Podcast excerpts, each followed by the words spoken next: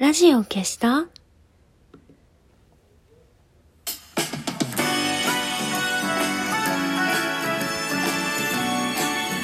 年々ころりよおころりよ。今日を終える美しい人よ。安心して眠れるように。眠れなくても安心できるように。何でもない時間をあなたに。姫の玉のラジオ消した？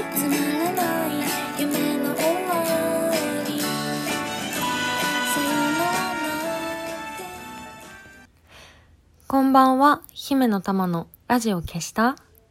この番組はラジオトークからいつかのどこかのあなたにお送りしております。私、すごい機械音痴なんですけど、あの、原稿を書くのにパソコンを使っていて、なんかあの、アップデートをしてください、アップデートをしてくださいって、なんか、こう、いつぞやからちょこちょここう画面になんか出てくるようになって、で、ほっといてたんですけど、なんかね、数日前にこう、ちょっとね、なんかこう、いい加減鬱陶しいなと思ってしまって、あの、アップデートをしてしまったんですよ。そしたらなんか、結構、大きいアップデートだったみたいで、すごい時間かかって、で、なんか、立ち上げたら、今までずっと使ってたワードが使えなくなってて、ちょうどね、アップデートする直前に、ハードディスクに、あのー何？データを、あのーあれして、あれしてたところだったので、ちょっとそこから復元できないかなと思って、アップ、アップダウン。アップダウンじゃない、グレードダウンできないかなと思って、なんかちょっと頑張ってやってみたんですけど、僕なんかもう3日ぐらいそれでずっとなんかやってたんですけど、うまくいかなくて、ずっと気づいてなかったんですけど、なんか私がずっと使ってたワードももう古いバージョンだったみたいで、こう、あの、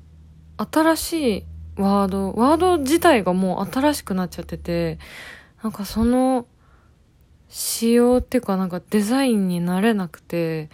まあどうせ、私 Mac、MacBook 使ってるんですけど、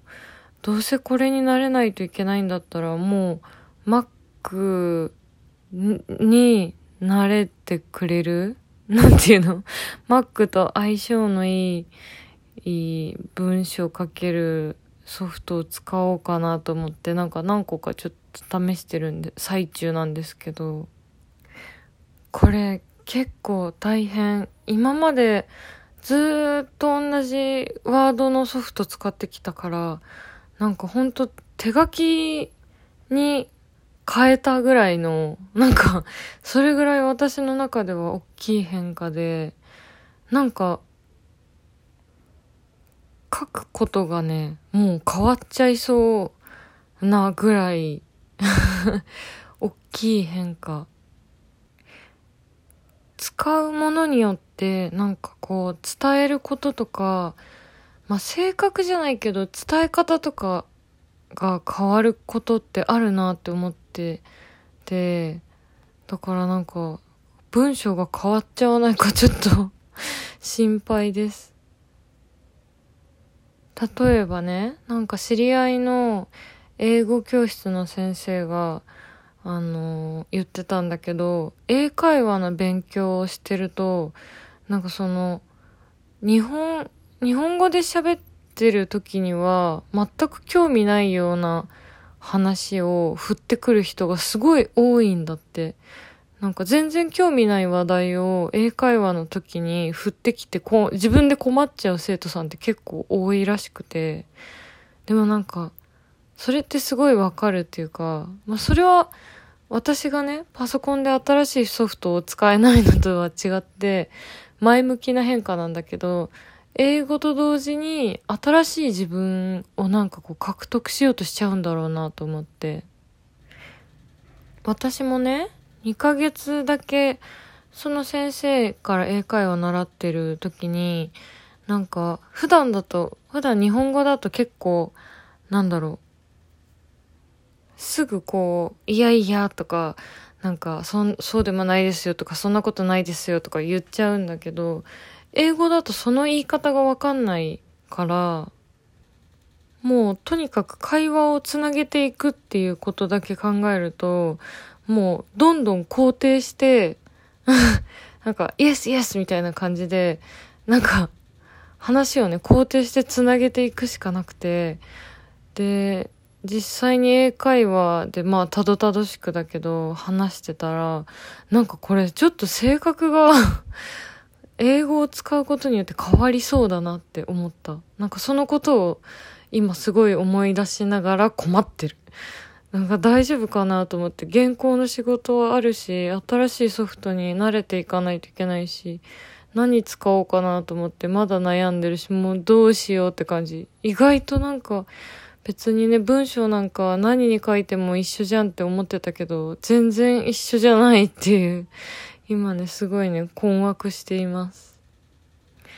でもそういうのってなんかね、面白いよね。そういえばね、先週、もしかしたら話したか忘れちゃったんだけど、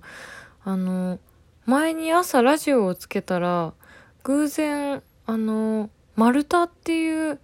えっと、深大寺かな？にあるレストランの店主の方が出てて、あの、薪火の匂いをつけた、薪火で香り付けしたパウンドケーキの紹介をしてたっていう話をしたことがあったんだけど最近。そのパウンドケーキをねあの誕生日ケーキとしてねお取り寄せしたんですよ。あれでお誕生日に食べたんだけどその時せっかくだからと思ってあのー、一緒にね売ってたあの黒文字の黒文字で香り付けしたあの栗の渋皮煮が瓶、詰めのね、渋皮煮が売ってて、それもね、お取り寄せして、なんかしばらく、なんか瓶かわいいから置いといてたんだけど、食べようと思って、開けて食べたら栗がね、すっごい大きくて、見たことない、なんか石川県のから取り寄せてる栗らしいんだけど、すっごい大きい栗で、普通の栗の2.5倍から3倍ぐらいあるんじゃないかな。ほんと大きい、大きな栗の渋皮煮で、それをね、今週はね、おやつにしてました。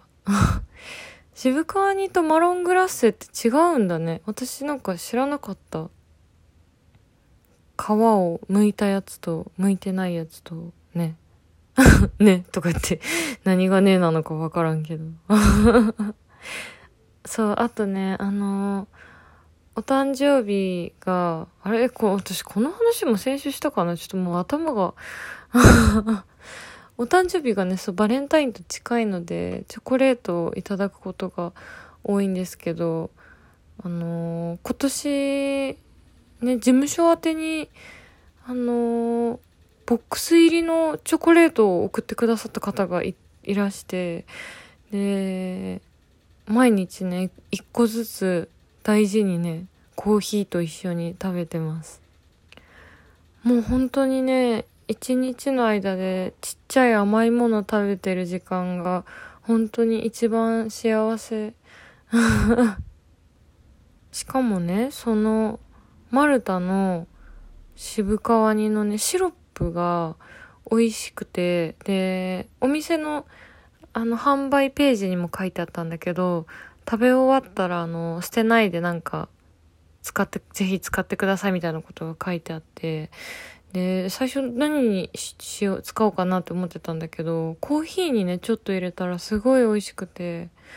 なんか黒文字の匂いとかってさ、すごく癒されるよね。全然関係ないけど、先週は黒文字のでできたあの太い用紙あの、和菓子屋さんとかで出てくるさ、あの、大きいさ、ちょっと大きめの太い用紙あるじゃん。黒文字の。あの黒文字のね、用紙が出てくる小説を書きました。そう、あとちょうどね、えっと、昨日か、インスタグラムにも書いたんだけど、ツイッターとかにも書いたんだけど、美味しいもの話で言うと、あの、バリ食堂さんっていう、バリ島のね、ソウルフードを、あの、すごく本格的に作ってキッチンカーで販売されてる方がいて、で、バリさんは何で知り合ったかっていうと、すごくあの、アイドルが好きな方で、現場とかにも、ライブとかにもね、来てくださるんですよ。それでそのキッチンカーにね、いろんなアイドルさんのサインがしてあって、で、私も何年か前にサインさせていただいたんですけど、その、もうね、そのキッチンカー大活躍だったので、めでたく、というかまあ、あの、ご本人はすごい大変だったと思うんですけど、車両交換することになって、それで私、1号目の車に書いた時、なんか、インクがね、すごい薄いペンでサインしちゃったのを、すごいずっと気にしてて、実は。だから今回はちょっともう真っ先に、誰よりも先に食べに行って、あのー、ちゃんとね、インクの出るペンでサインさせてもらおうと思って、それで今週はね、行ってきました。バリさんのご飯、相変わらずすごいね、元気いっぱいになる美味しさだったし、あと、黒い、今回はね、黒い車両になったんですけど、白いペンでね、すごい見やすくサインできたので、大満足です。あの、月曜日から土曜日までいろんなところで出店、ランチで出店されてるので、よかったらチェックしてみてください。というわけで今週は美味しい話盛りだくさんでした。じゃあそろそろラジオを消して力を抜いておやすみなさい。いい夢見てね。